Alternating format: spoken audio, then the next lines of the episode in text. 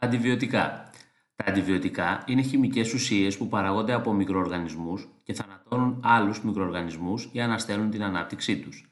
Είναι προϊόντα του μεταβολισμού τους και σήμερα ορισμένα από αυτά παράγονται σε μεγάλες ποσότητες σε βιοαντιδραστήρες.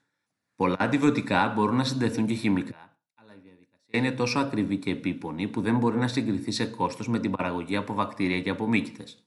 Η παγκόσμια χρήση των αντιβιωτικών για την καταπολέμηση των μικροβίων έχει βελτιώσει σημαντικά την υγεία των ανθρώπων και αναμφίβολα έχει σώσει εκατομμύρια ανθρώπινες ζωές. Έως σήμερα έχουν απομονωθεί από διάφορους μικροοργανισμούς περισσότερα από 8.000 αντιβιωτικά με ποικίλους τρόπους δράσης.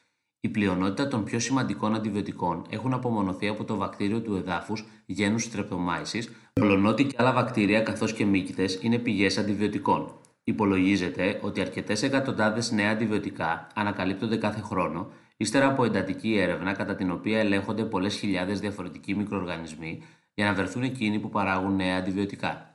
Η τεχνολογία του ανασυνδυασμένου DNA άρχισε πρόσφατα να εφαρμόζεται με στόχο την κλωνοποίηση όλων των γονιδίων που κωδικοποιούν ένζημα απαραίτητα για τη βιοσύνθεση ενός αντιβιωτικού, την ανάπτυξη αντιβιωτικών με ισχυρότερη δράση εναντίον ορισμένων μικροβίων και με λιγότερες παρενέργειες την κατασκευή γενετικά τροποποιημένων μικροοργανισμών με στόχο τη μεγαλύτερη απόδοση στην παραγωγή αντιβιωτικών.